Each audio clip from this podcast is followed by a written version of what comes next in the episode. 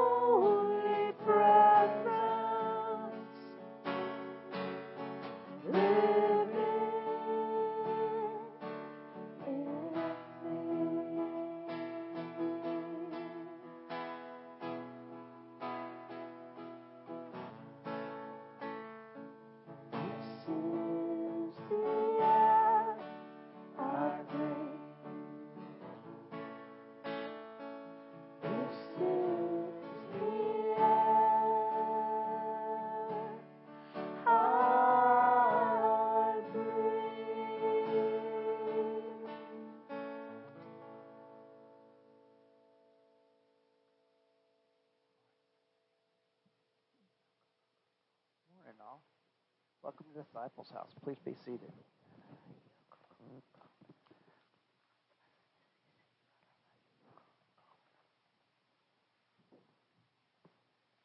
You ever done without air? You get desperate really fast.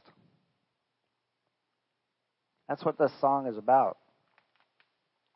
The air we breathe, His holy presence living in us, our daily bread, His very word spoken to us. We should be desperate for it. Amen. I know we're all lost without it.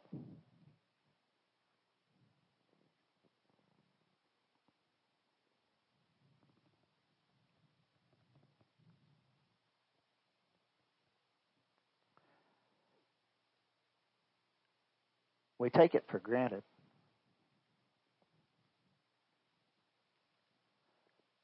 He died for us. He hung on the cross for us. Thank you, Lord. Thank you, Lord Jesus. Thank you, Father God. He was whipped for us, for our sins, and we take it for granted.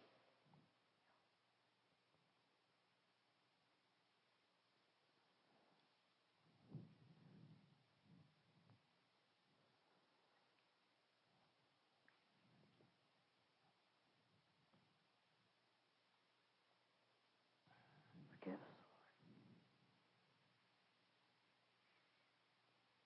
We need to make this the air we breathe and our daily bread, and we need to take it seriously. He took it seriously.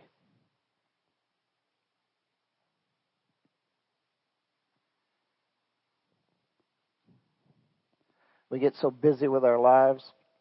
We get so busy with the times and the things going on around us. We forget what He gave for us. We shouldn't do that.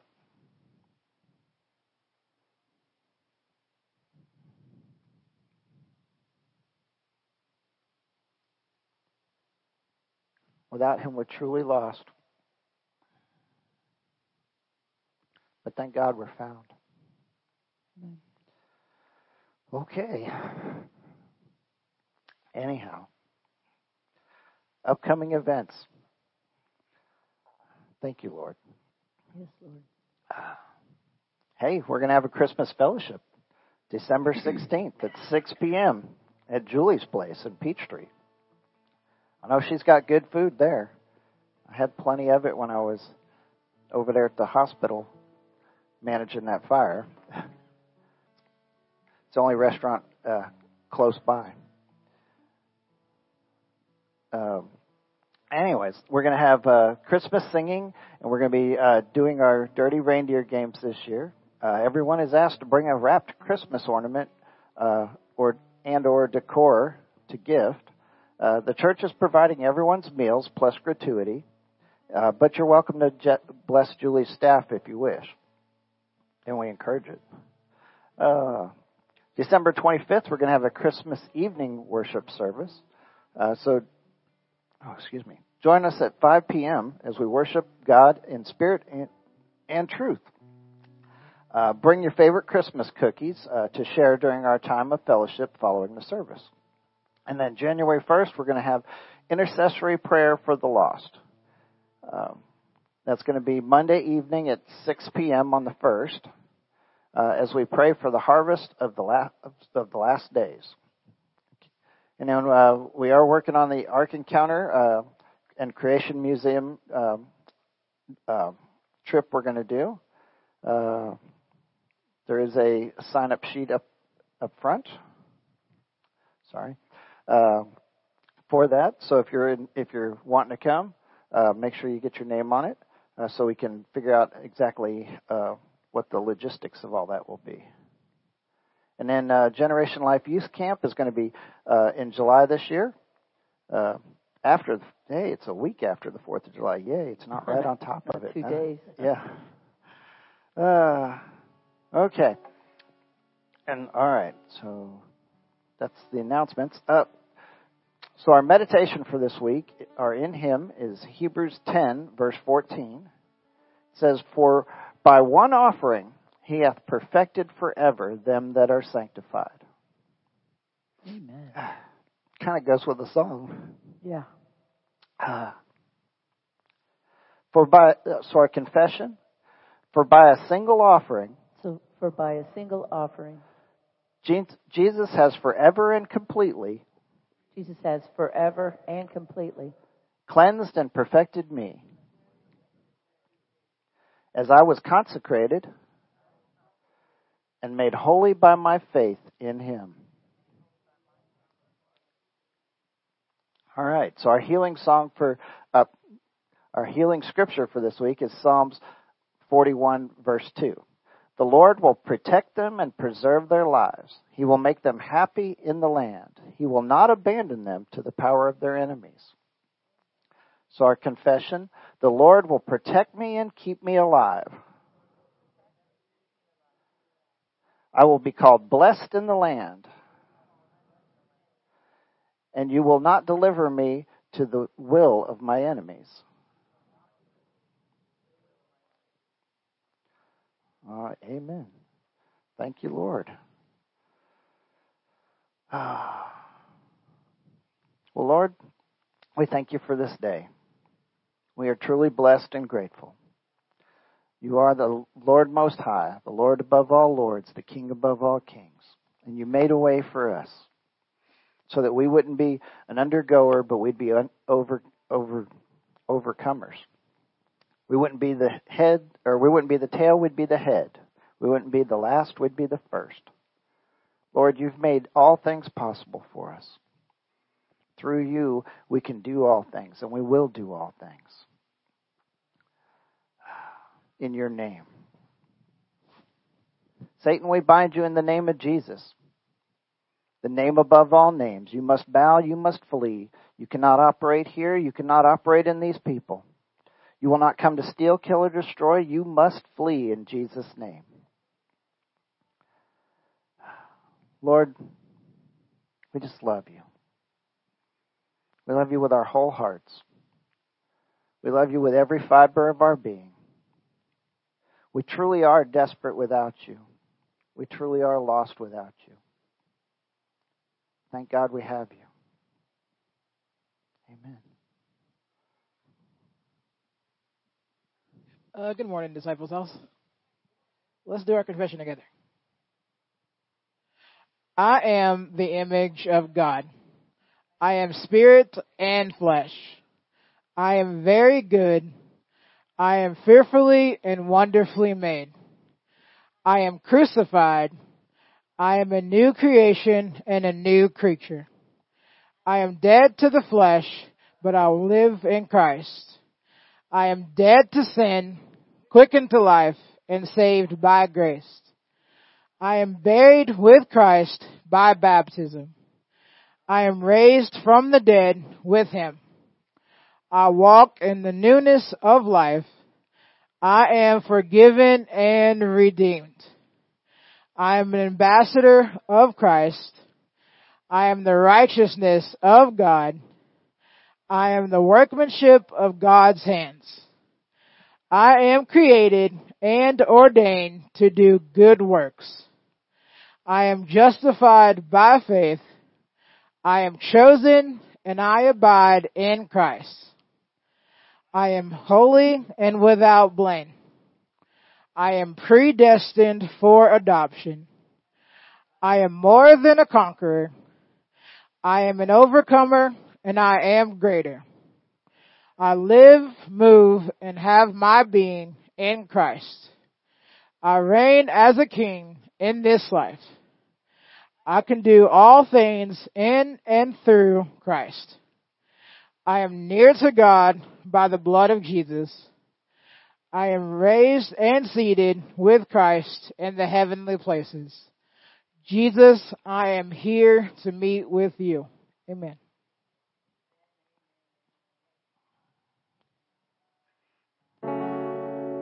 So, before Jesus, people were tossed to and fro by the wiles of the devil.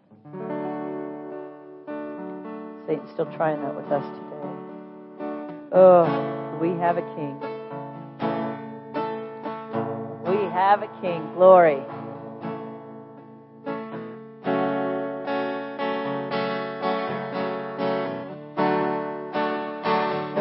Glory to you, Lord.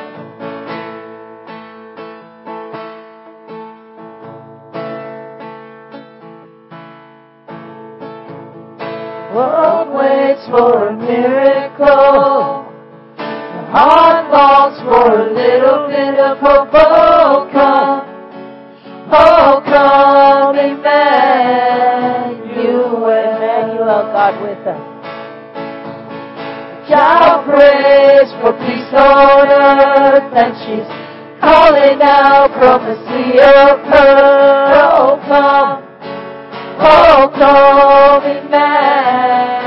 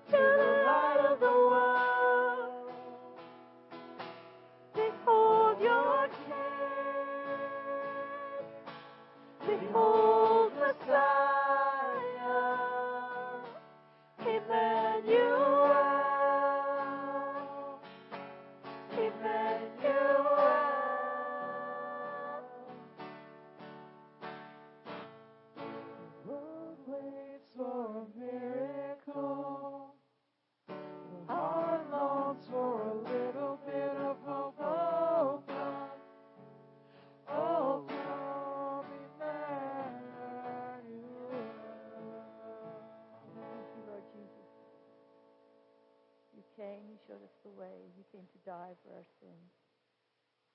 And by your stripes we are healed. To you be all the honor,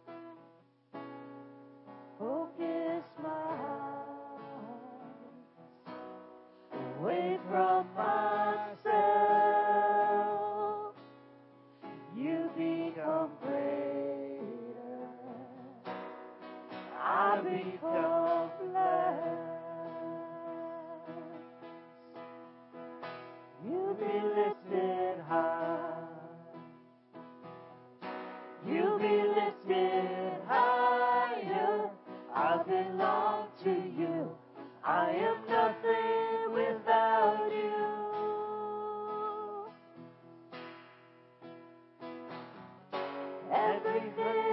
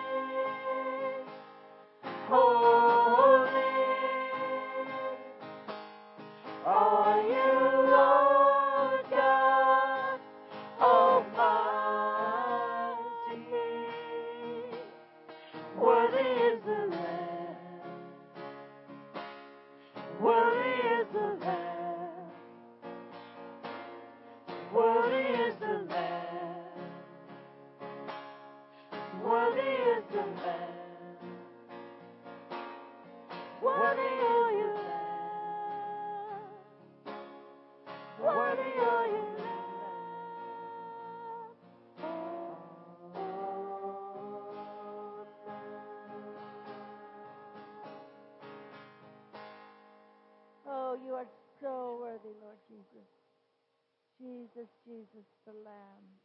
Glory, glory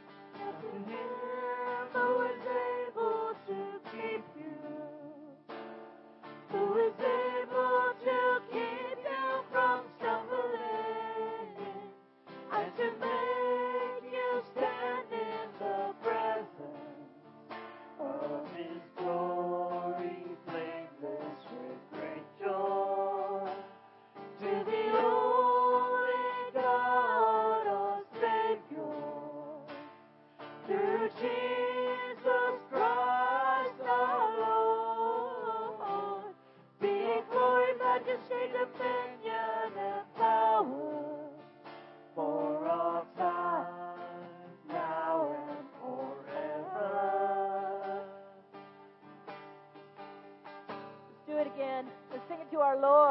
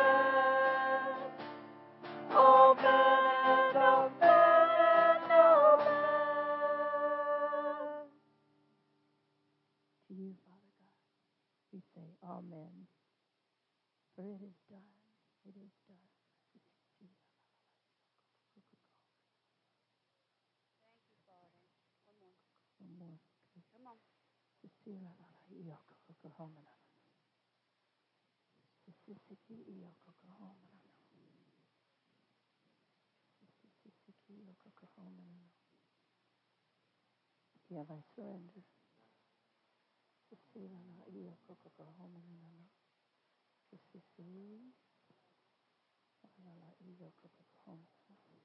Thank you, Lord. We sing to you and only you. Glory, glory, glory, glory.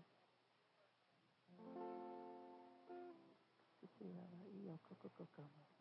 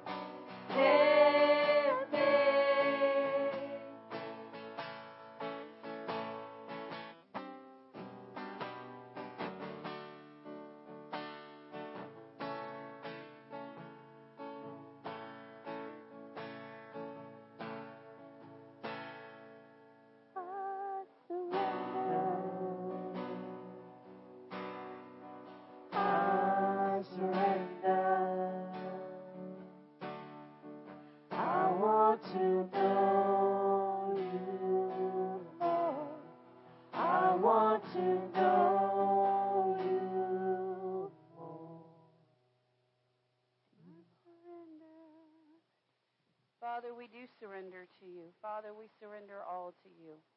Father, we do love you and we honor you. We, oh, Father, we exalt you, Father God. Father, we choose to put you first in Jesus' mighty name.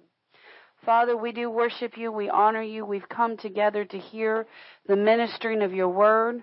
Father, we bind Satan in Jesus' mighty name.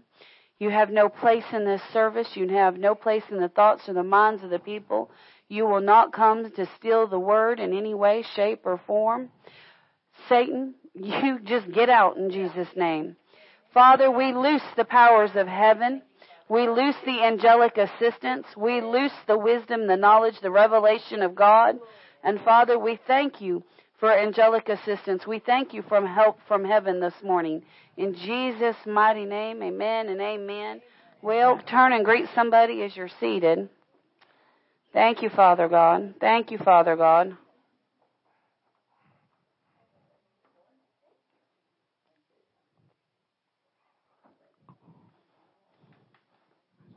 You're welcome.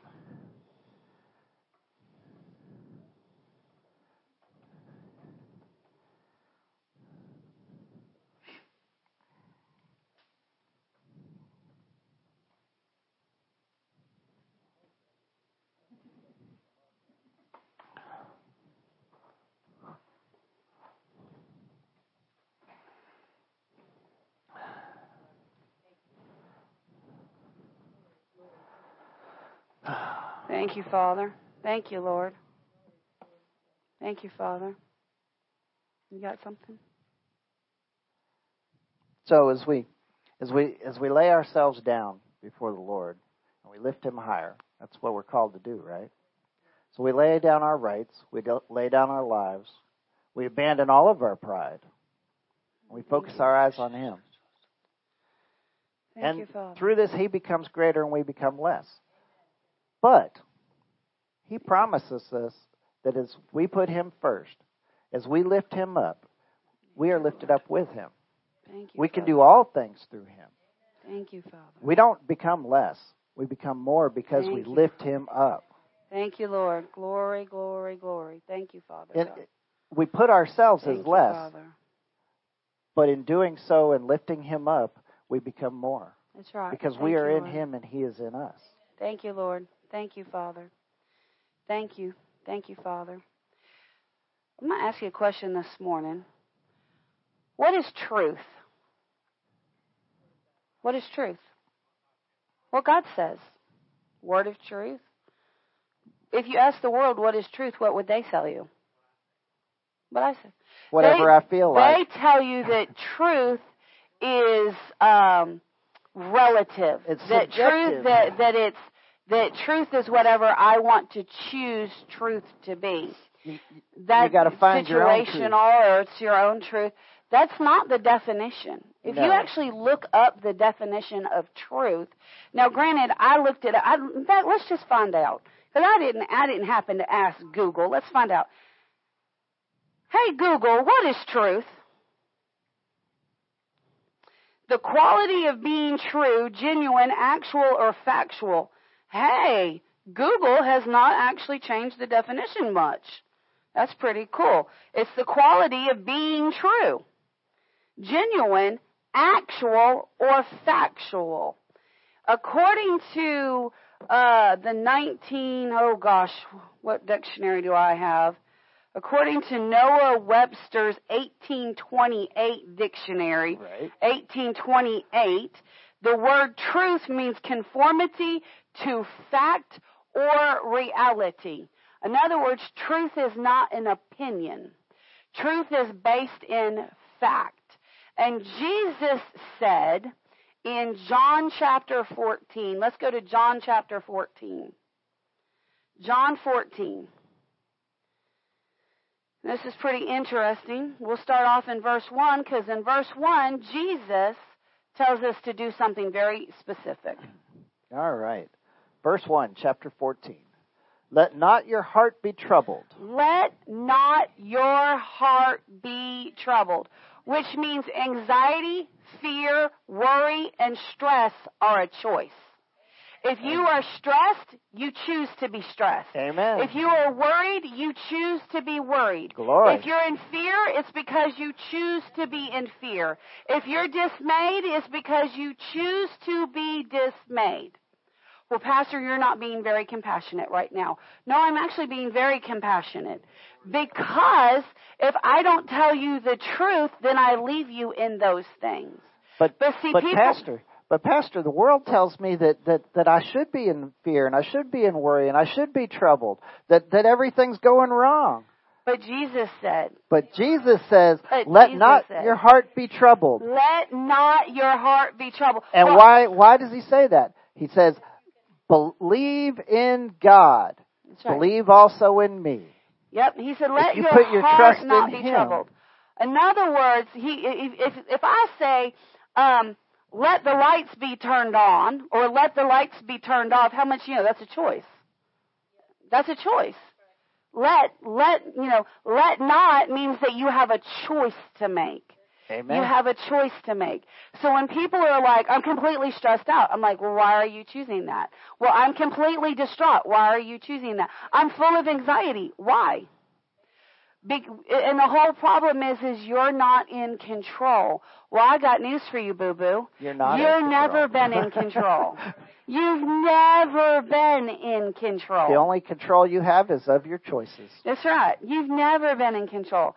And here's the deal. God is a good God. And if He said, don't be troubled, that means you have everything in you that you need to not be troubled. You're just choosing not to access it. He said, let not your heart be troubled.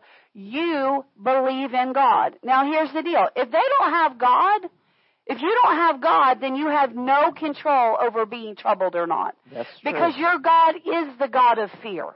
Your God is the God of doubt. Your God is the doubt of stress, worry, and anxiety. That, that's why. Because that's who Satan is. Satan is the God of fear. And what is worry? Worry is the fear of what could go wrong. Fear, worry is the, at the root of worry is fear. At the root of stress is fear. So the question is, is what are you afraid of? Well, I'm afraid that things aren't going to work out. Well, it's not in your control anyways. It's not in your control anyways. And honestly, what is you being worried and stressed out going to do for you? How's it going to fix the problem? I can be up all night pacing the floor and twiddling my thumbs. Is it going to change the situation? No. So you might as well just lay down and go to sleep. It's going to have the same effect. It's going to have the same effect. He said, let not your heart be troubled. Colon, you, and here, why can, why is that the rule? Because you believe in God. And if you believe in God, then you need to also believe in Jesus. Amen. Many people believe in God, but they don't believe in Jesus, or many people believe in Jesus, but don't believe in the Father God. Many people will believe in Jesus and the Father, but they don't believe in the Holy Ghost. No, you need all three. You need all three. See, the Father is the provider. Jesus is the advocate, and the Holy Ghost is the one that brings it to pass. Amen. You have to have all three parts for it to work. He said, if you, now in this point, uh, it is, in this situation, uh, we're still under the Old Testament because this is Jesus talking. They're still in the Old Testament, so they don't yet have the Holy Ghost. But he's fixing to talk about the Holy Spirit. But he goes on and he says, let's keep reading. In my Father's house are many mansions. If it were not so, I would have told you. I go to prepare a place for you. Now check this out. He said, in my Father's, what? House. In his, in the Father's house, there are what? Many mansions. Many mansions. Man, that's a big house. It is. Think about that. That's a big, have you ever thought about that statement? In my Father's house, there are many mansions. Mansions. Yeah, No. mansions are not little. Have you ever thought that through? He said, in my Father's house, there are many mansions, period, or colon, which means, he said, if this is not, which means what I'm fixing to say is directly connected to what I just said. If it wasn't so, I would have told you. I go to prepare a place for you. This is actually wedding, this is actually wedding language. Believe Jewish- it or not. Jewish wedding This is Jewish wedding language. Because how they, even today, how a Jewish man proposes is he will speak to a woman and he will, and he will say, and basically what he does is he asks, um, if my father prepares a place for you, will you come? That's basically how the proposal goes. And if the woman says, yes, I'll come, then the Jewish man goes back to the father's house and they prepare and attach to the father's house an entire house for that son and his wife and their family. And that's basically how they engage. They get engaged. That's the engagement. And and then it takes about two year a year about two years and the and the and and he'll come back to his fiancee and and he'll say and actually what he does is he actually sends a servant out ahead of time. He sends out a forerunner ahead of time. And he and the forerunner announces to the intended bride and her family. and her family that the house is ready. And when he announces the house is ready, that lets that bride know that the groom is coming in a very short period of time. The groom will be there in about two weeks' time. And so the, the, the brides at that point prepare, they begin to get prepared, they begin to get ready. Well, guess what? The mansions are built. And he said this, he said, in my father's house there are what? Many mansions. Many mansions, which means guess what? There's many brides. There's a lot of space. There's a lot of space. Well, guess who gets to be the bride? The ones that have prepared themselves for the wedding. Amen. And therefore, and listen, if you know that you're fixing to get married, if you know, and, and here's the deal, in Jewish culture, if you are getting married to somebody that can prepare a mansion for you, how much do you know that means that man has all the supply you will ever need? Amen. How much do you know that? I mean, hello. Jesus said there's many mansions. Guess what? That means God has all the provision you'll ever need. You'll ever need. And here's the deal. During the engagement period, they are, the groom's family already begins to take care of the bride and her family. So even though we're in the engagement period, we're already being taken care of. This was proposal language that Jesus was using. He said, verse 3, he said this, And if I go and prepare a place for you, I will come again and receive you unto myself, that where I am, there may, there you may be also. He's letting them know. He said, listen, I'm going to prepare the place and this is not a joke. I'm seriously coming back. He said, I'm ser- seriously, I am coming back. Let's keep going. And where I go, you know, and the way you know. How about Jesus said, the place I'm going, you know it. You know where I'm going. How much do we know? Do we know where Jesus is? Yep. Yeah. He is in the, he is in the third heaven. He's in the kingdom of heaven. God has prepared his throne. His tra- he's wearing his royal robe. He's wearing the train that fills the temple. He's had the victory parade. It's all prepared. And then look at what Thomas says. Of course, of course it would be Thomas. Of course it would be Thomas. Thomas saith unto him, Lord, we know not where you go, and how can we know the way? How much you know this is Christians? This is Christians. This is Christians. Just go ahead and say it. I'm a Thomas. Just go ahead and say it. I'm a Thomas. I'm a Thomas. I'm a Thomas. How much do you know? Because what do we say? Well, where is heaven? That's one of the first questions a baby Christian asks. Well, where is heaven? And you explain it to them, and their head goes tilt, and they go, I don't get it. Explain it to me again, explain it to me again, explain it to me again. It's real simple. There's three heavens. There's the atmospheric heaven where the clouds and the blue sky and the rain and all that is. That's the first heaven. The second heaven is where the planets and the stars and the Milky Way and that goes on beyond what we can see or know. Even though our ability continues to expand, we'll never reach past that. Beyond there is the third heaven. That's called the heavenlies and in there is this kingdom where God is and that's the third heaven. That's where heaven is. How much you know your brain just went tilt? Your brain just went tilt. But Jesus said where he was going, he was going to be with the Father. Where is he going? To the spirit realm. Well, is this, Christians do this. Is the spirit realm really real? Yes. Oh, and here we can say yes, but let me get you alone one on one. Let me get you alone oh, one on then one. it becomes I don't know. Then it I'm not becomes- sure. You know, do you really believe in heaven? Well, Pastor, if I'm being honest, Well, what you should be honest. Sometimes, maybe, I think, I don't know. How much you we're all undercover Thomases to some degree. And, and, now, I'm not an undercover Thomas. I flat, I can tell you 100% without a doubt, I 100% believe in heaven. I 100% believe in the Father, the Son, the Holy Ghost. I've experienced too much to deny it. I've experienced too much to deny it.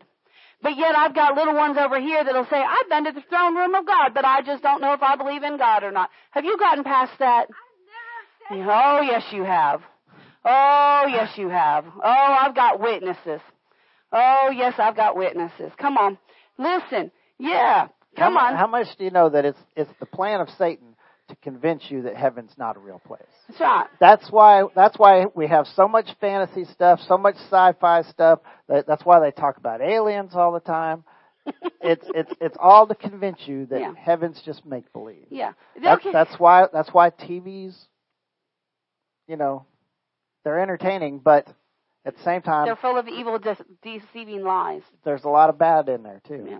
and you got to be real careful what you Yeah. watch. Thomas said, We don't know where you're going.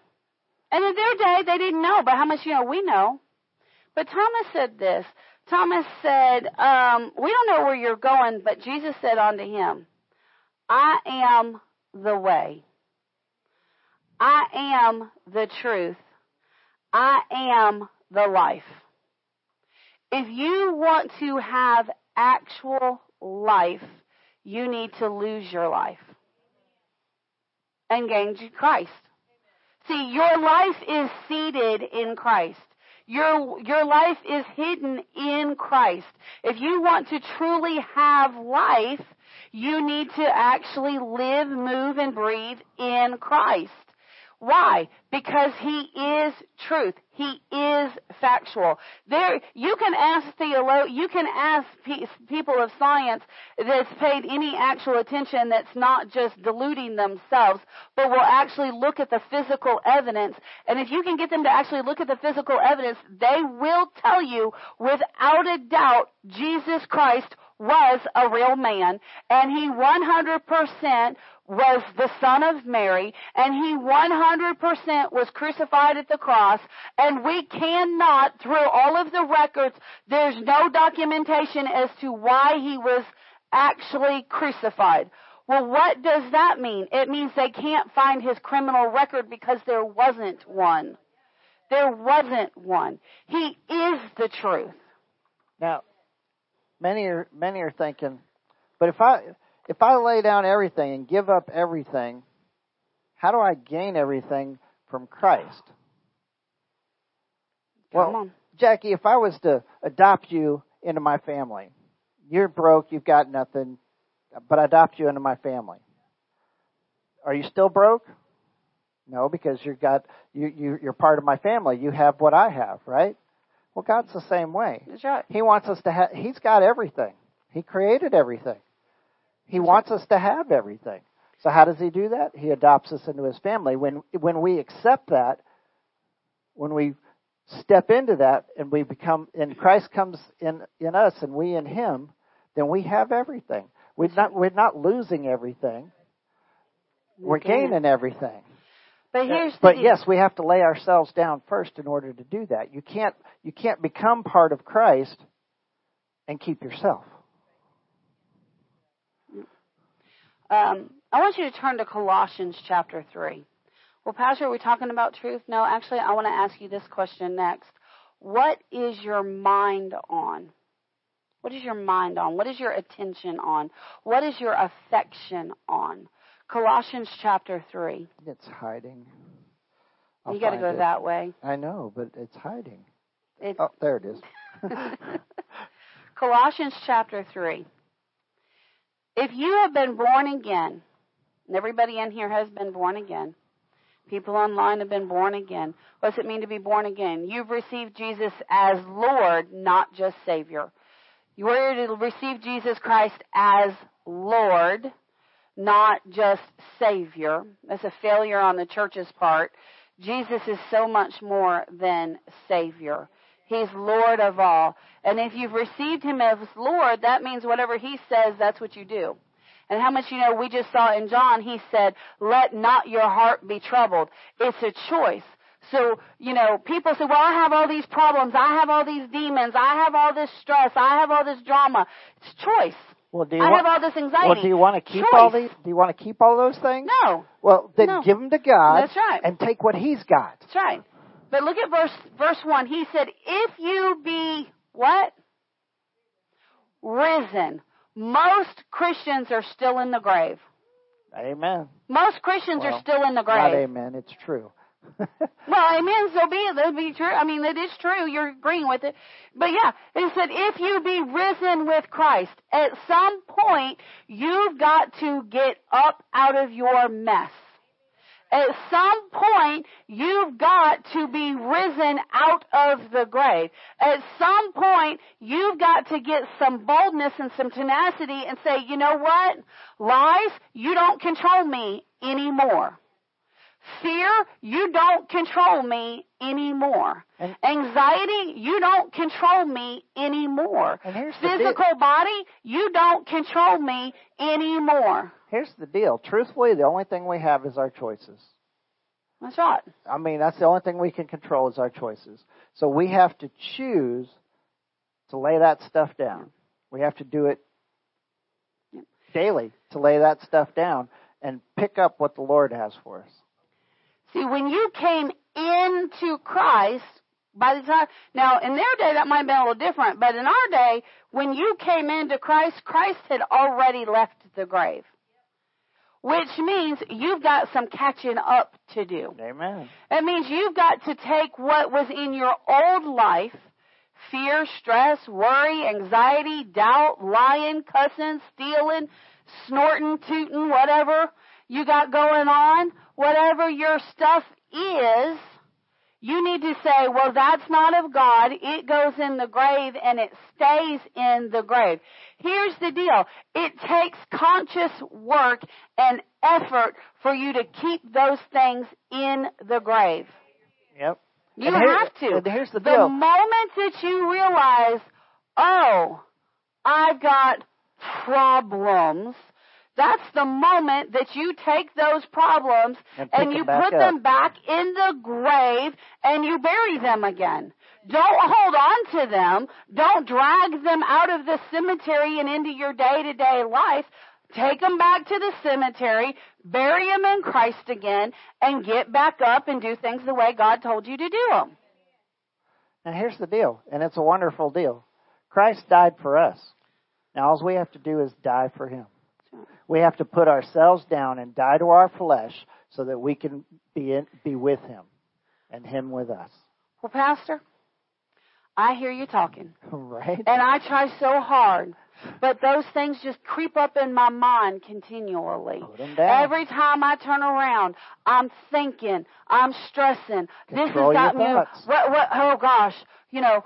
What if I don't get an A on that homework assignment? What if I mess up the job assignment? what if I me. what if I what if I blow the, the the the project at work? What if I don't get this done in time? What if I don't get it? Your mind. What? Here's the thing. Look at what it says. It says, if you be with, if you be risen in Christ, you're to do what?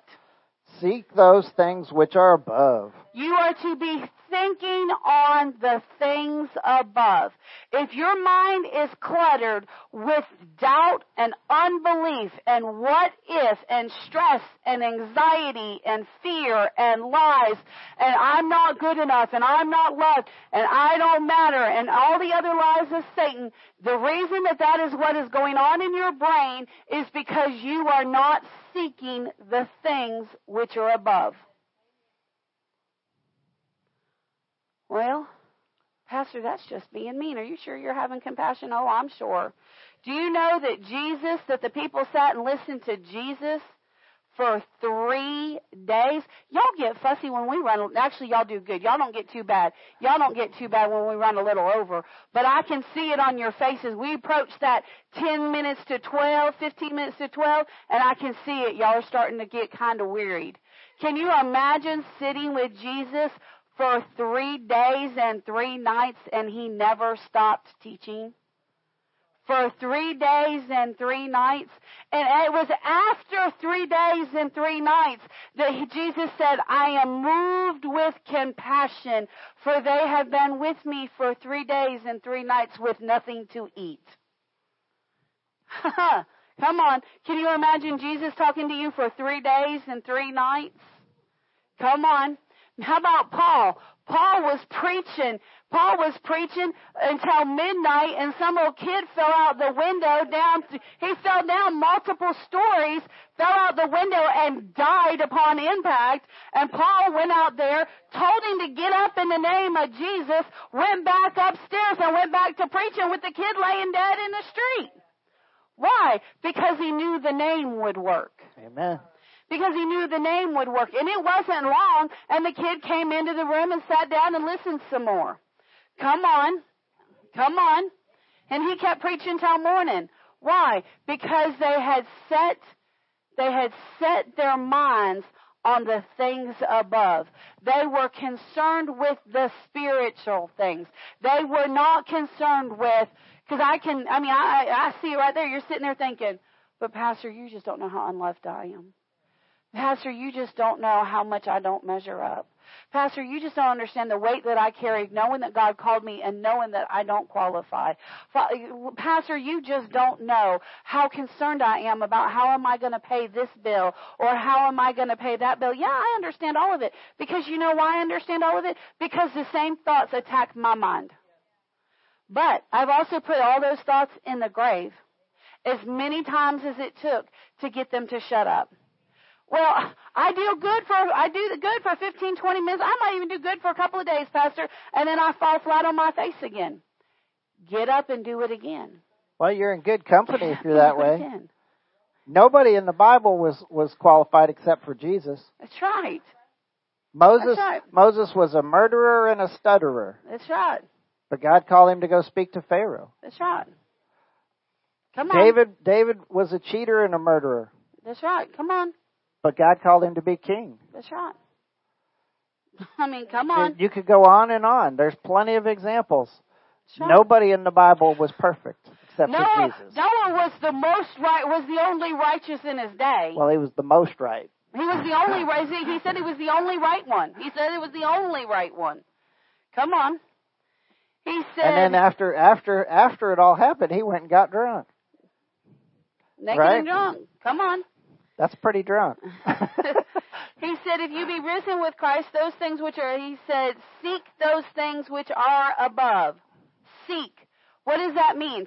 To seek means you have to, on purpose, activate it.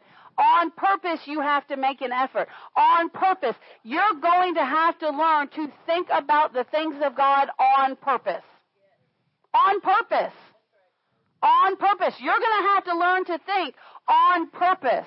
What does that mean? It means that when you realize you're thinking doubt, fear, and unbelief, you go, oh, oh, oh head, show, no, Satan, take those thoughts. I'm not thinking on that. Father, I'm thinking about how you are more than enough. I'm thinking about how you're my all sufficiency. I'm thinking about how you're God El Shaddai. I'm thinking about how you're Jehovah Jireh. I'm thinking about, and if you don't know what those things mean, man, get it on your phone. Listen, there's no reason today for anybody to not have the word at the tip of their fingertips. I mean, come on. Why don't you turn off your video games and turn on the Word? Amen. Come on. Seriously. Seriously, at the bare minimum, instead of having the video game music or whatever, blah, blah, blah, at least have the Bible reading while you're playing it. Start somewhere. Start somewhere. Come on. Get the word in you. He said, he said, seek those things which are above. Why? Because the things that you think on are below. Let me, let me, let me make that very clear. If you're thinking worry, you're thinking on the thoughts of Satan. If you're full of fear, doubt, and unbelief, Satan has a hold of your mind. If you're thinking a, lack of love, a lack of, uh, of increase, a lack of provision, a lack of anything, if you're thinking lack, you're thinking on the things of Satan. Satan has a hold of your mind. You have two choices. Who's going to fill your mind? Satan or God? Amen. That's your choice. Who's going to fill your mind? Satan or God?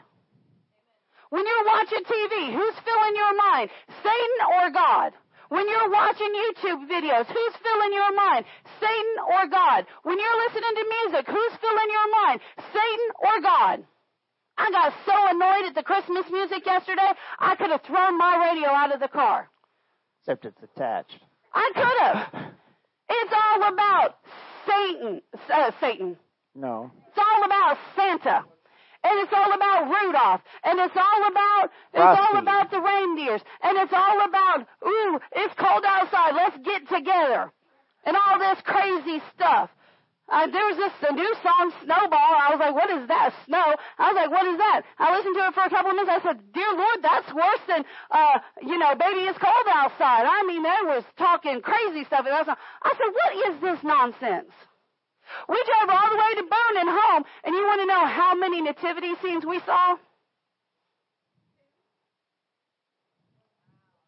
You want to know how many Santa Clauses, how many Mickey Mouses, how many dinosaurs, how many, I'm, I'm not kidding, dinosaurs and dragons. Come on. Wearing a, San- More wearing a than Santa I hat. count. More than I could count. Come on. We have, we, a Christian nation, have forgotten, has forgotten what, what Christmas is about. We have allowed the pagans to take back their holiday. We've allowed it. We've allowed it. This is the season that we are supposed to be proclaiming Christ. Do you know that most of the churches were dark? I think I saw one church with the light of Christ. One. From here to Boone. Come on. This is our season. People have gotten all, people have all gotten, oh, we're Christians. We don't celebrate pagan holidays. No, we don't celebrate pagan holidays, but we sure can use their pagan holiday to teach them about Christ, which is what we had actually done. You know how many Christmases I saw? None. You know how many happy holidays I saw? More than I could count. Come on. Why? You want to know why our nation's in the state that it's in? Because we have failed to set our affect, because we have failed to set our affections on the things above. Let's read verse two. Well, let's start. Let's finish reading verse Okay, one. we'll finish reading verse one. If ye then be risen with Christ, seek those things which are above, where Christ sitteth on the right hand of God. So those things are above are where Christ sitteth on the right hand of. God. Set your affection on things above, not on the things on the earth. That where it says set your affection, a better translation would be set your mind. Set your mind on the things above, not on the things of the earth. Set your mind on the things above. How much you know the scripture says that God will give you the desires of your heart? It says it will. But do you know that's not the whole verse? Did you know that? It says, delight yourself. Delight yourself in God. I didn't pull that scripture, it just came to mind. They'll pull it for me in a minute. Delight your delight yourself in God, and then God will give you the desires of your heart. What does it mean to delight yourself? What is it? Psalms 37. Delight means to, with exuberant joy, pursue. That's what it means. It means to delight yourself in God means to, with exuberant joy, pursue God. When was the last time you pursued God? When 37:4, Psalms 37:4. When delight yourself also in the Lord with delight with, with joyful excitement pursue pursue God and he shall give you the desires of your heart. If you are not getting the desires of your heart, it's because you're failing to delight yourself In the Lord. in the Lord. Or you are delighting yourself in the wrong things. Right. You're you're you're joyful. Listen, we're supposed to go to Joshua chapter 1. Come on. Joshua. Joshua chapter 1. Come on. That's I put Zach on the spot the other day and I asked him, I said, Tell me something. What does your meditation look like? That was I wasn't going to tell him what your answer was. Uh, listen, your your if I ask you what does your meditation look like, you should say, Man, my mind's on Christ all the time. I am constantly thinking about the things of God. I am constantly thinking about the things of God. Constantly. Constantly. You have to train yourself to set your mind on the things above. It doesn't happen by osmosis. It doesn't happen just because, well, I'm busy. It, it, or, well, I love God, so I ought to. No. You actually have to train. You have to teach yourself, which means you have to put forth effort. But I tell you what, if you will delight yourself in the things of God, if you will begin to think on the things of God, if you will begin to think like God, how much do you know? The Bible says that God's thoughts are higher than our thoughts. Yep. Man, it ought to be one of your goals for your thoughts to come in line with God's thoughts. Come on. His words are higher than our words. Why are His words higher than ours? Because his are true. Because he believes his and he speaks only truth. What would happen if, uh, I want you to think about this. If we got exactly, if, if God truly, I mean, think about this. Aren't you glad that when you say, well, that just kills me, that you don't believe it? Or you don't just fall over. That just blows me away. Could you imagine a big gust of air just whoosh? Well, she said it.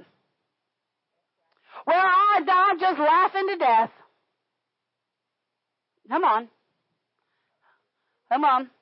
How about we begin to delight ourselves in the things of God? How about how about we begin to be doers of the word? Joshua chapter 1. In verse. Oh, let's start with verse 8. All right. This book of the Actually, let's start with verse 5. All right. There shall not any man be able to stand before thee all the days of thy life. As I was with Moses, so I will be with thee. I will not fail thee nor forsake thee. Would you like for God to never fail you? To never forsake you? How much do you know? He's talking to Joshua, and how much do you know Joshua was always with Moses? There were times that Moses even told Joshua, Joshua, stay there.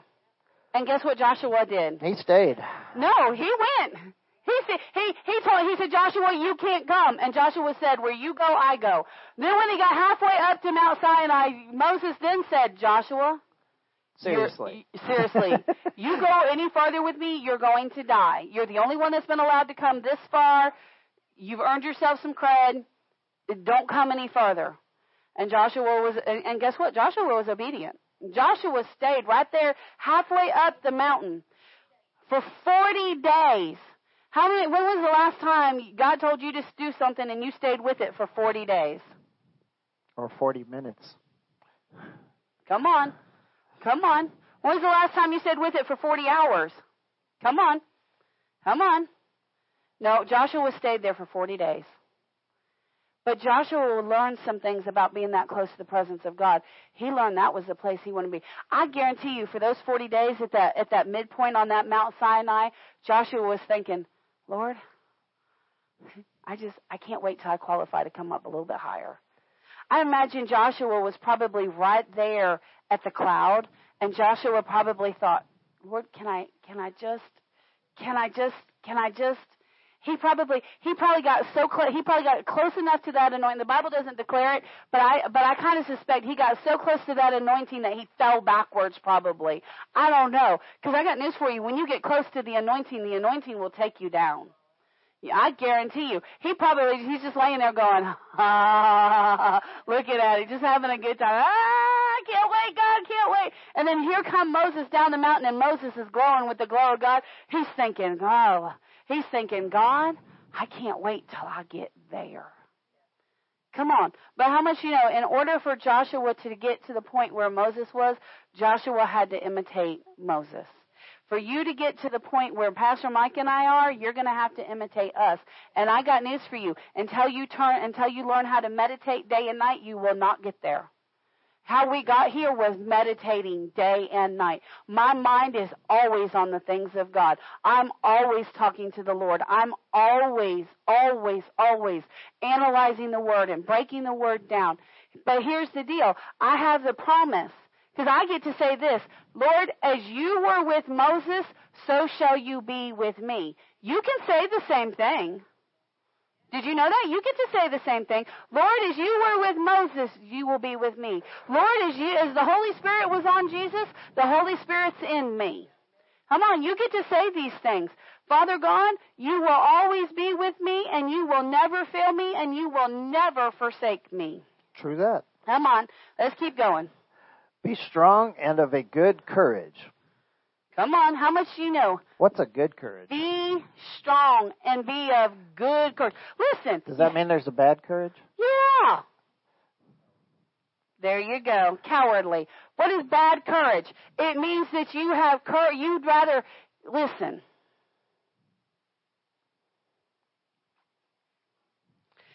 We say this. We say, man, it takes a lot of faith to be an atheist. I'm going to tell you right now, it takes a lot of faith to keep to, to stay with the lies of Satan. It takes a lot of faith for you to, to for you to trust and believe in Satan. When Satan says you can't do it, you go, I, "You're right, Satan. I can't do it." That's actually faith. That's actually bad courage. You're putting your courage and your faith in your enemy rather than in your God. Come on. Come on. You can, are you putting your courage in good things or are you putting your courage in wrong things? What are you putting your courage, what are you putting your courage in?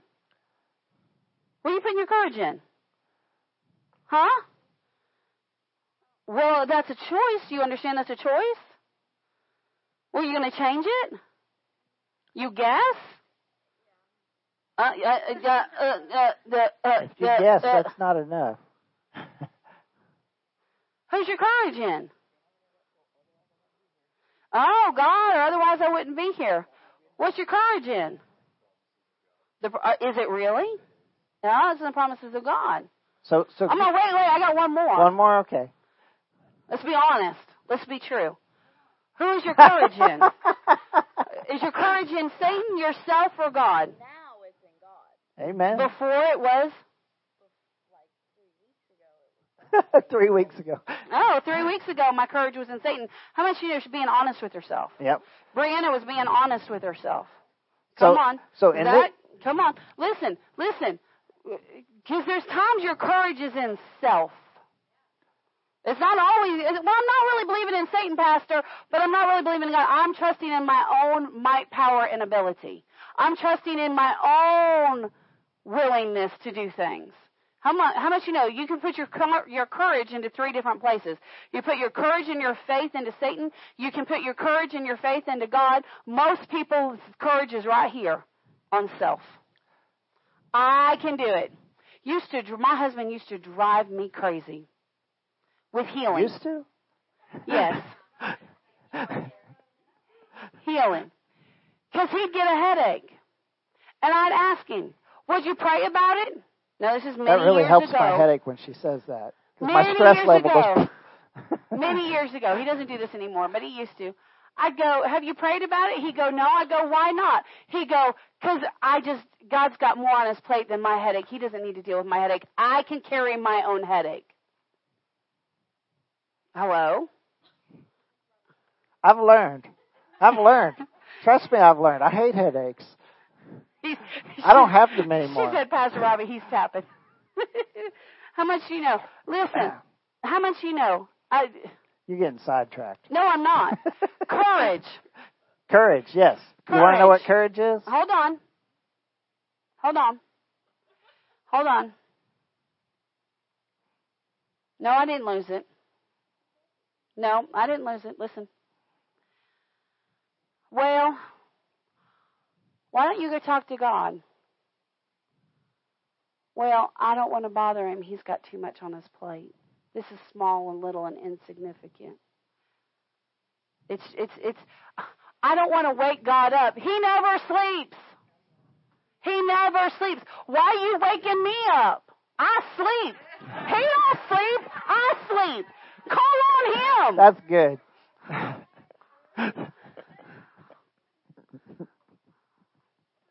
Come Uh, on. Is so, your courage in your pastor or your God?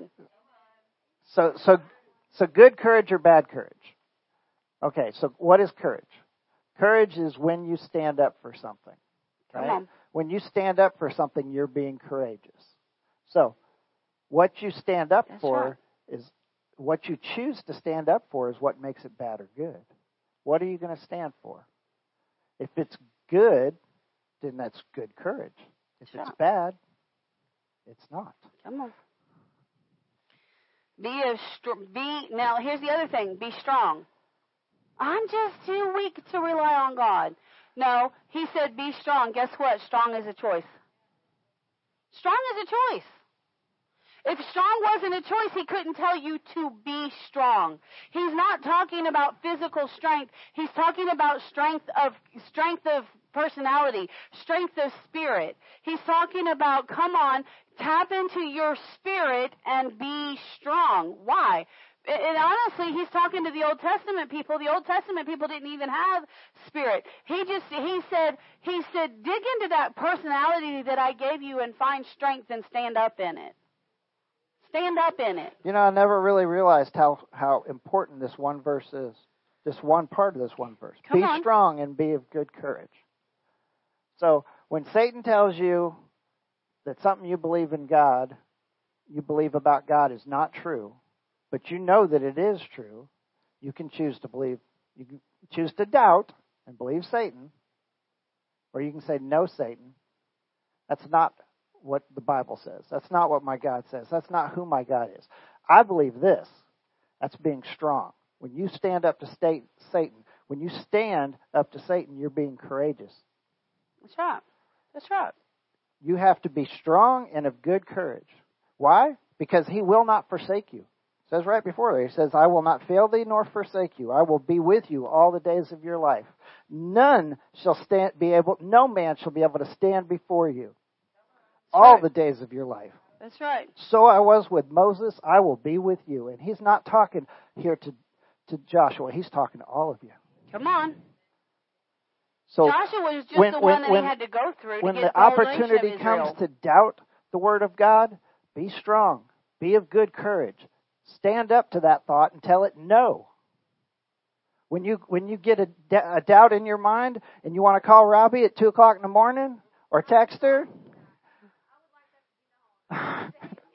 Eleven o'clock. Okay, but you've done it pretty late. I know that. But when you do that, be strong. Stand up to that thought. Tell it no. Yeah. That's not the way my God is. I know who my God is, and and and He's not like that. And Brianna, just, just to make you feel better, you are not the only one that calls me or texts me late. No, You are not. not at all. You are not. By any means. On the other hand, if you need to call her, call her. That's right. Don't call me. Don't I'll call be him. asleep. He'll be asleep. He'll be snoring. he'll be sawing logs. Listen, be strong and of good courage. For unto his people shall thou divide an inheritance, uh, an inheritance the land which I swore unto the forefathers to give. We understand that he's talking about Israel. We understand that, but how much do you know?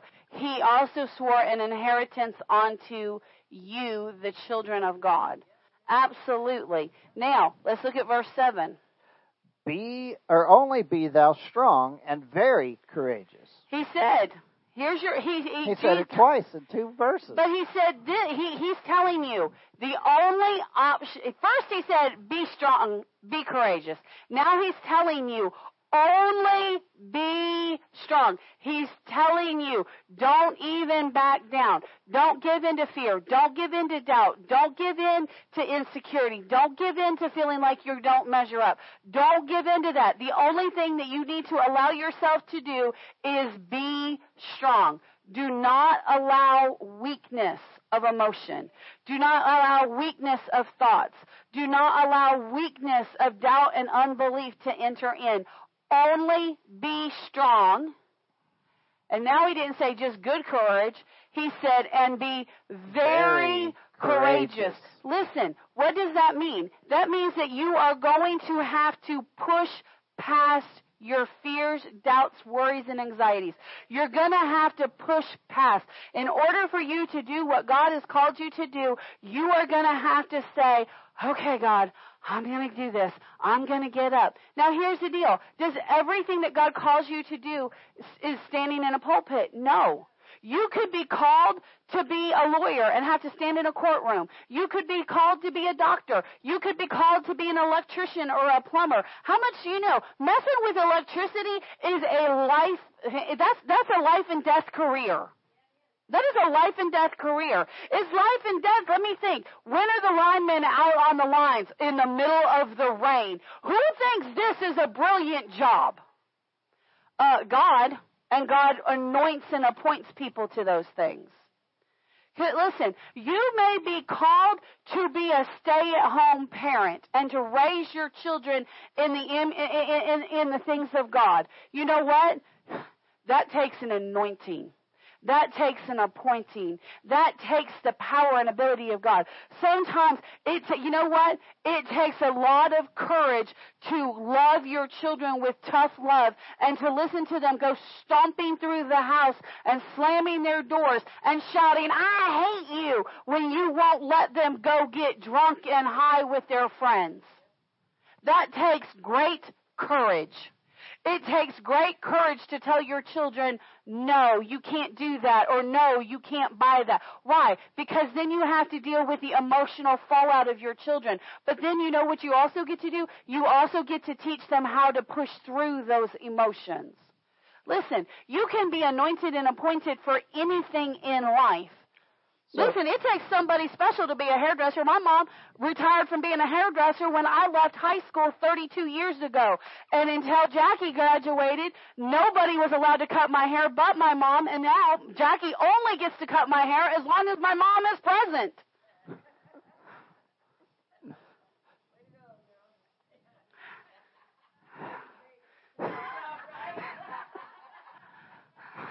Come on. It takes a special gifting from God. Dave, Dave cuts my hair. But if he if he ever if he ever passes away, I'll just grow my hair long again and let you cut it. If you don't know, he's got. Yeah. Anyways, his, his head is his head is not easy. anyhow, so he tells he tells us twice here: be strong and of good courage. Be strong and be very courageous. Why does he tell us twice? Come on. I don't know about y'all, but but yeah, verily, verily. I, I don't know about y'all, but I can, I can, I can, and this may seem a little backwards, but I can tell the devil no. Right. Especially if I don't care about it. Whatever he's telling me, you know, like, like sometimes the devil will say, you ought to kill that person. I'm like, no, no, not going to do that, devil. Not going to happen. That's I mean, an that's, easy that's one. a pretty easy one. No, I'm not doing that. I may, I may be mad at the moment, but I ain't killing nobody. Come on. Let's be honest. Right. We all have that thought. So, so we can stand up. Be to honest. The, we can stand up to the devil, and we can tell him no, and we can be of good courage, right? But what about when uh, when your flesh is involved? Come on. You know, anybody that's ever wrestled with your flesh, you know that ain't easy. Your When flesh your wants to do something, and it's got a loud voice, and it's attached to you. Yeah. You're not getting away from it. You Yeah. got to struggle with that all the days of your life. Right. This is where being strong and very courageous comes into effect. Is when And you actually, stand when up because it follows. It follows right here. He says it's a comma right after that and says that thou mayest observe to do according to all the law. How many know the Jews had a whole lot of laws, and if they were going to observe them, they had to have their flesh under very strict control. Yes. They Yeah, had, absolutely. There had to be no no. And they didn't have and they didn't have the Holy Ghost to help them. no, they didn't have the Holy Ghost to help them. They had to be very strict with themselves in order to be able to do this, and that's where the very courageous comes into this. It's mm. it's dealing with your flesh. Right. Dealing with Satan can be easy or it can be hard, depending on where you're at. But if your flesh is involved and Satan's involved together, boy, you're mm. in trouble. You better be very courageous. That's right. And you're not in trouble as long as you know. Honestly, if you've been meditating on who is Jesus and your authority, power, might, and dominion in Jesus, if you have a hard time shutting up Satan, I highly recommend that you study on your authority. Honestly, if you have a hard time shutting your mind up, what you need to study is your authority. You need to write that down. What you need to study is your authority. That way, when you say, Satan, shut up in the name of Jesus, you know beyond a doubt that Satan must bow. Here's a pen. you can write it on your hand. I know you don't have any paper. Okay. Listen, that's what you need to study on. We're pick, we're just picking Brianna hard this morning. We do love you, and you know that, and these are going to help you. Hey, you know Hey, that. God corrects those he- whom That's He right. loves. That's right. No, you need to study on who on your authority. Listen, when I learned, man, when I learned that every name that is named must bow, and it doesn't have an option, woo! Here comes Dara with the paper. Come on, listen. When I learned this, this is the greatest revelation you'll ever get is when you learn that G, that every name that is named must bow. Listen, every name. Now it might put up a fuss and it might put up a fight, but you just stay in the ring with that thing until it bows. You just don't give up. You just don't quit. The sickness tries to attack, you just keep you just keep commanding. I said, get out in the name of Jesus. Po- uh, poverty keeps trying to stick to you. I mean, sometimes you just got to get mad. Listen, I get mad at the toothpaste tube. I do because I don't listen. The little the little containers that your lunch meat comes in, that goes right in the trash can. I don't I don't have a problem with that. Uh, Not a problem with that. Food gets a little funky. No, we ain't gonna risk it. I I can afford food, thank you. But that toothpaste container will talk to me every chance it gets. You get it and it's full and it's great and the next thing you know it's empty and you're sitting there wrestling with the, I got three more tubes underneath because I'm a child of God, but I'm going to wrestle that thing. I'll get mad and I realize what I'm doing. And I'll, you stupid thing, I've got the wealth of Christ. Get in that trash can. Listen, sometimes you got to talk to some things. Come on, don't let your toothpaste talk to Is you. where my is that where my tube of toothpaste goes all the time? He says he'll keep squeezing it and squeezing it I'll and squeeze squeezing that thing it. until it don't come out no more. I told. I mean, he'll twist it and squeeze it and fight with it. Come on, listen. Yep. I, I ain't I backing thought down. the poverty is the challenge. Yeah, okay, okay, Satan. That's a good lie right there. That sounds like that might be a pride issue. only be, only be thou strong. There you go, honey. You've recognized your pride. Good I know, job. I know, I know. Only be thou strong and very courageous that thou mayest observe to do according to all the law which Moses my servant commanded thee. Turn, check it out. Turn not it, turn not from it to the right hand or to the left hand, that thou mayest prosper wherever thou goest. Amen. Listen, fear will put you on the run. Fear will put you on the It'll run. make you turn. I, everybody knows you may end up in my sermon. So funny, so funny. My sister was here at the church with me, and I was doing some a little bit of office work I had to do, and uh, Bethany popped in the door, and my sister disappeared. I was like, "That's weird, whatever." But I talked to Bethany and gave her the stuff and what have you, and Bethany went on her way. And my sister showed back up, and she said, "Who is that?" And I said, "Well, that's Bethany. That's one of our church members." She said, She came through the door. I didn't know what to do. I just ran. She said, I got afraid and I ran. My sister ran from Bethany. Can you imagine? Can you imagine? She's the sweetest person you'll meet. I thought, well, that's weird. But how much, but she, but she said, I got scared. Scared will turn, because she didn't know what to do because she's not used to church people and church life. I don't know. I thought she thought maybe you were gonna like, I don't know, casting, I don't know what she thought. I don't know what she thought. Grab her and shake her. Yeah, you need. To, I don't know. yeah, I don't know what Yeah, she thought. I thought, out of her, well, right, that's yeah. weird, but okay. But how much you know? Fear will put you on the run. Fear, stress, worry, anxiety will cause you to to left and right, and I don't know what to go, and I don't know where to do, and I don't know. Da, da, da, da, da, da, da, da. Uh, how much you know? You can turn to the right and the left in your mind. Don't do that. Don't do that. What What do you do? What does the word say on this subject? Well, I don't know what I, I don't know what to do i- with my job. What does the word say? Seek the Lord, and He'll guide your path. Oh, I, I, I, I just I have all these desires, and I don't know how to obtain them.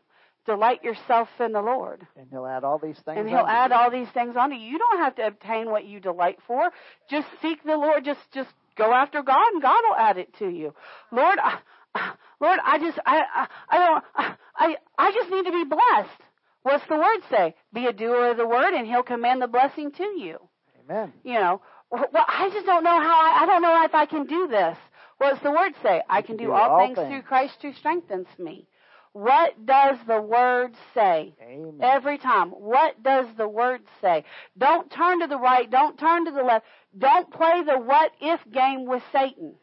If you are playing the what if game in your mind, Satan has a hold of your mind. What is the what if? Well, what if this happens? What if that happens? What if this does? What if God doesn't show up? What if it doesn't work? What if I got the wrong answer? What if I misheard? What if? Stop. What does the word say? The word says, God is the light of my path. The word says, God directs all my footsteps. God said, if I'm a doer of the word, his blessing, uh, he will add all of the good things to life and he will rebuke the enemy for me. Uh, you know, wh- what does the word say? Don't play the if game with the devil. He will keep you chasing your tail. Have you ever watched a dog chase their tail? Have you ever? Truman will do this from time to time still. He'll get in this thing where he chases his tail. Really, he does it when he's got to go potty. I think he like smells his fart or something. I don't know. But he'll chase his tail. But what's funny is he gets to going in a circle, he gets dizzy, and he's like, ooh, how much you know the what if game will make you dizzy. The other thing is, is on the rare occasion that he catches his tail, Now what? yeah, ouch. You can tell. He goes, ow, because he caught it ferociously. And then he's like, now what do I do with it? Listen, if you catch yourself, what are you going to do? You're going to end up hurting yourself and causing more confusion. Because after he bites himself, he just stands there like, well, now what? Don't do that. Come on. Don't turn to the left. Don't turn to the right. Stay straight ahead. Stay focused on God. How do we do that? Verse 8. This book of the law shall not depart out of thy mouth, but thou shalt meditate therein day and night, that thou mayest observe to do according to all that is written therein. For then shalt thou, shalt, thou shalt make thy way prosperous, and then thou shalt have good success. So Colossians 3 2 told us to set our mind on the things above. Joshua tells us to meditate day and night. I've talked to you about meditation before. It's where you ruminate like a cow. That means you take a piece of the word in and then you regurgitate it and you chew on it a while and you swallow it and you regurgitate it and you swallow it. What does that look like? It looks like you're talking it over. The word tells me to meditate. What does meditate mean? Meditate means to speak it over and over and over. To speak. Well, I can't speak unless I think. So if in order for me to speak the word, I have to think the word. And if I'm thinking the word, then I'm speak then I can speak the word. And if I'm speaking the word, then that's then that's meditation. What am I supposed to meditate on or what am I supposed to think and say continually? The word. How often? Day and night. So that means that at all times, day and night, whenever my mind whenever I have a moment to to control what my mind is on, then what I need to put my mind on is the Word of God. And then if I do that, if I meditate day and night, then he said the, the word said if I keep the word of God in my mouth day and night meditating, then what it will cause that me to do is that will cause me to observe according to all that is in the law. Well, what is the law? Love the Lord thy God. Okay, so we're old. That's Old Testament. New Testament says. Do you see how meditation works? You just keep going down the line. Well, well, that's Old Testament. New Testament, the law is love the Lord your God with all your heart, your mind, your soul. Well, how do I love God with my heart? Well, that's my spirit. How do I love God with my mind? Well, those are my thoughts and my emotions.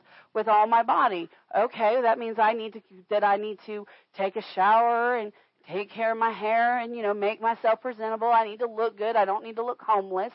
I need to look like, you know, I know God and God knows me. Let's face it. Are you going to go, are you going to, if you had the opportunity to walk into, he, into the throne room of heaven, would you walk into the throne room of heaven in your pajamas?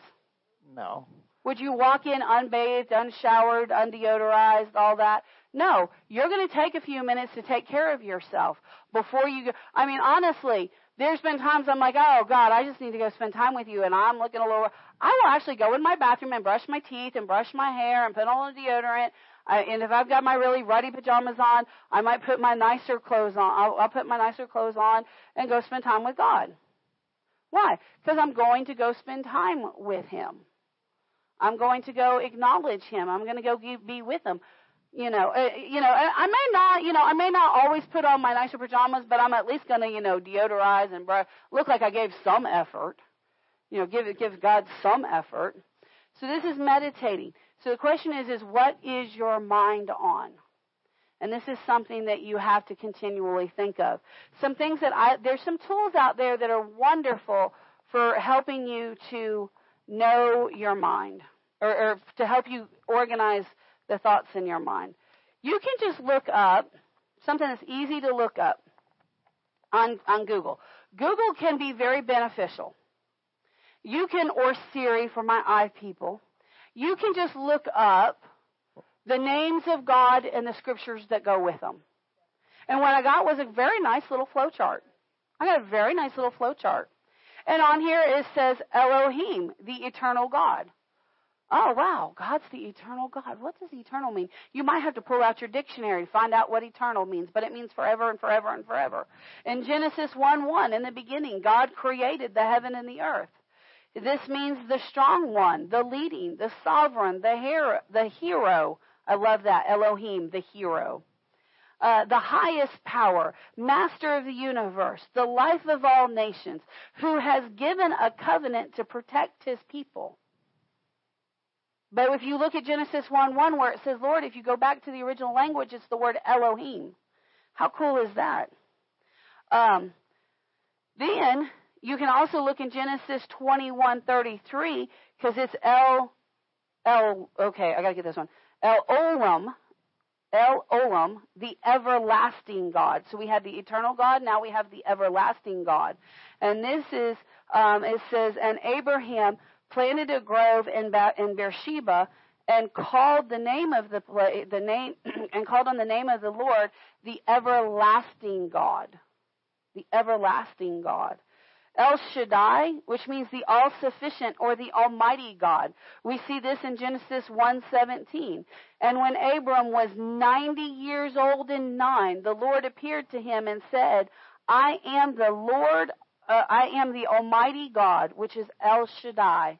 I am El Shaddai, which means He's the all-sufficient God, the all-compassing uh, or comprising God, the one who uh, fulfills and brings fruit about, and also the one who judges, purifies. Um, uh, the Almighty, the, uh, for whom everything is possible.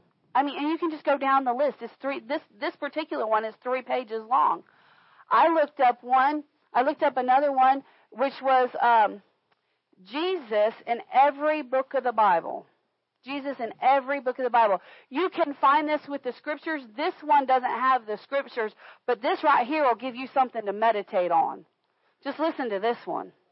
So Jesus. And if you get to run and a shout, it's okay. So Jesus is represented in, in every book of the Bible. It's, his name's not in every book of the Bible, but he is, but there's a, a shadow, a foreshadowing, or or or a representation of some sort in every book of the Bible. In Genesis, Jesus Christ is the seed of the woman. In Exodus, he is the Passover lamb. In Leviticus, he is our high priest. In Numbers, he is the pillar of cloud by day and the pillar of fire by night. Thank you, Jesus. In Deuteronomy, he is the prophet like unto Moses. You know, in the pillar of cloud and the pillar of fire, they had the the Jews found their way through the wilderness by following that, and That they kept pillar. their eyes on it, That's right. which is what we're called to do today: is keep our eyes on Jesus. That's right. All right. So in Joshua, he is the commander of the Lord's army. In Judges, he is our judge and lawgiver. In Ruth, he is our kinsman redeemer. In First and Second Samuel, he is the seed of David. In Kings and Chronicles, he is our reigning king. In Ezra, he is our faithful scribe. Glory to God. In Nehemiah, he is the rebuilder of everything broken.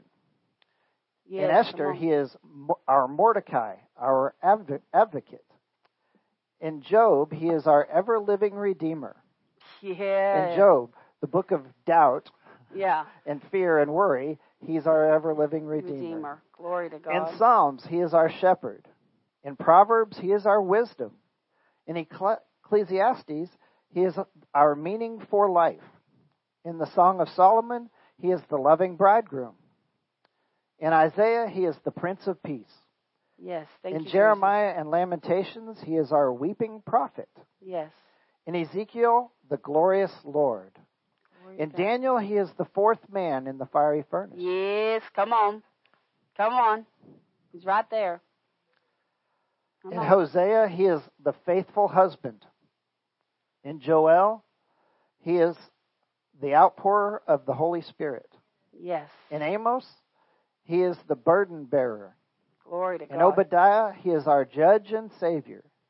Come on. In Jonah, he is the risen prophet.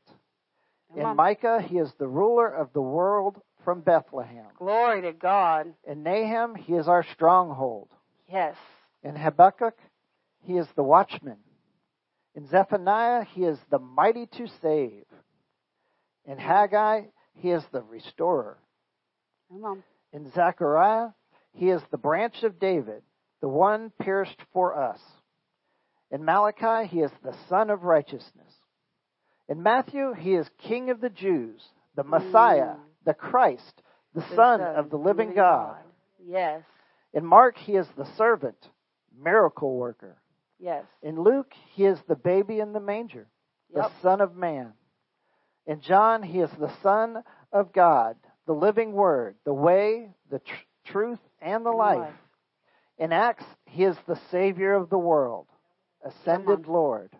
In Romans, he is the justifier. In 1 Corinthians, he is the resurrection. In 2 Corinthians, he is our comfort. In Galatians, he is our liberty. In Ephesians, he's the head of the church. In Philippians, he is our joy. In Colossians, he is our completeness and the glue that holds our world together. Yes, he is. In Glory First and Second Thessalonians, he is the coming King. In First and Second Timothy, he is the meditator or mediator. Sorry, Mediator. yep. mediator. In Philemon, he is the our benefactor. Yes. In Titus, he is the blessed hope. In Hebrews, he is our perfection. In James, he is the power behind our faith. In Come on. First and Second Peter, he is our chief shepherd and chief cornerstone. Come on. In First, Glory Second, and God. Third John, he is our truth and everlasting life. In Jude, he is the foundation of our faith, our security. In Revelations, he is the King of kings and the Lord of lords. Come on, let's sum it up. He is the first and the last, the beginning and the end. He is the keeper of creation and the creator of all. He is the archite- artifa- architect of the universe and the manager of all times. Yes, thank he you, Lord. always was, he always is, and he always, will, be. be. Unmoved, unchanged, unchanged, undefeated, undefeated. but never undone. Glory to God. Thank you, Jesus. Thank you, Jesus. Glory, glory, glory. In St. John chapter 1 verse 14 it says the word was made flesh and dwelt among us. Well, pastor, I just don't know what truth is. Jesus said, "I am the truth." And in John it said he is the word. So this book right here, these 66 word, these 66 letters inspired by the Holy Spirit, penned by men, is actual factual truth. This is truth. Every word is truth. If you don't know what truth is, then you need to put your nose in these 66 letters and you need to study and you need to come to know the truth, Jesus Christ. Because Jesus Christ is not my truth or your truth or their truth. Jesus Christ is the truth. Amen. Period. End of story. He is the Word made flesh, and His Word is true. Is true. Listen, somebody asked Pastor Mike this week, do you believe every word in that Bible? And Pastor Mike, without hesitation, said, Yes, I do. Listen, they turned around and they, these are self proclaimed Christians, said, Well, I don't believe every word. Well, that might be some of your problem. I'm not trying to be ugly or anything, but listen, this word is here because it's truth. Well, man put that book together. Let me tell you something. The letters of the Old Testament were set in before Jesus was ever born. It was already set before it was ever before he was ever born. The New Testament was already set in the New Testament church before the establishment of the Catholic Church. It was And set before long the, and before, before the. King James Bible was ever printed. Before the King James Bible, eh, the books were already set. What made them set? They were they number one, all the letters have to agree one with the other and cannot contradict. So of the of these supposed hidden books of the Bible, these hidden books of the Bible are not hidden. They're there for the whole world to see. They didn't make muster. They they actually conflict with the other 66 books, which is why they don't qualify. They conflict. The other thing about it is that the majority of the churches, the early age churches, the churches that were churches started by the 12 apostles rejected those letters as scriptures. They were rejected. That's why they're not part of the Bible. They also had to be first-hand accounts. They also had to be set accounts. There are reasons that these other books, so these 66 books are the books handed down by God from generation to generation to generation, and my God is not so small that he cannot protect his word. Amen. He can protect his word. Our God is not a small God. Our God is a big God. And if you're not, if you, you will never know how big He is and how able He is unless you set your mind upon Him 24 7. You've got to set your mind upon Him. There's so much revelation that God wants to give. If you think, if you have these thoughts, well, I just don't know God, or I don't know the plan of God, or I don't know the provision of God, it's not His fault, it's your fault. And I'm not being ugly, and I want to end this on a good note, but here's the deal. Everything you need to know about God is revealed right here there are things, and, I and I'll even go so far as to say this: there are things that are not in the book that God wants to reveal to you, but you will not have it revealed until you learn how to do it the way this book tells you. This book tells you how. This idea of well, you just can't know the will of God. That's just not true. He wrote His will down. That's why it's called a testament. It's His will. Come on, ushers. Glory to God. Thank you, Father. Thank you, Lord. Thank you, Lord. I think maybe he Thank ought you. to stay off of It's up to you, Mr. Derek. He said, I, he said, nope, I'm a man of faith. I got this. Glory to God. He is a man of faith. Father, we thank you. Father, we thank you. Father, we lay our hand upon Brother Derek. We command that swelling in that foot to go down. Father, we command these irritated, sprained muscles and and uh, ligaments and body parts, joints, everything, every part that's associated in a sprain, we command them to be healed and whole and restored in Jesus' mighty name. We command the inflammation to come down and the pain to leave. Father, we thank you that, Father, we thank you that Derek is the healed of the Lord.